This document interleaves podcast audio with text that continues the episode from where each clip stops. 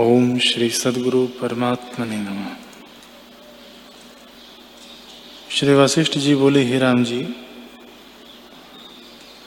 जिसका ऐसा निश्चय होता है कि मैं शुद्ध चिदानंद स्वरूप दृश्य के संबंध से रहित हूँ, वह चाहे वन में रहे अथवा गृहस्थ में, दोनों स्थान उसको तुल्य हैं और वे दोनों पुरुष तुल्य हैं।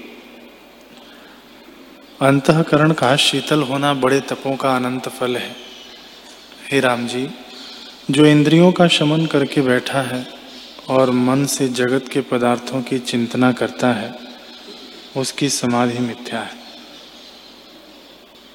वह उन्मत्त की नाई नृत्य करता है और जिसके मन में कोई वासना नहीं और व्यवहार करता है, उसको बुद्धिमान की समाधि के तुल्य जानो।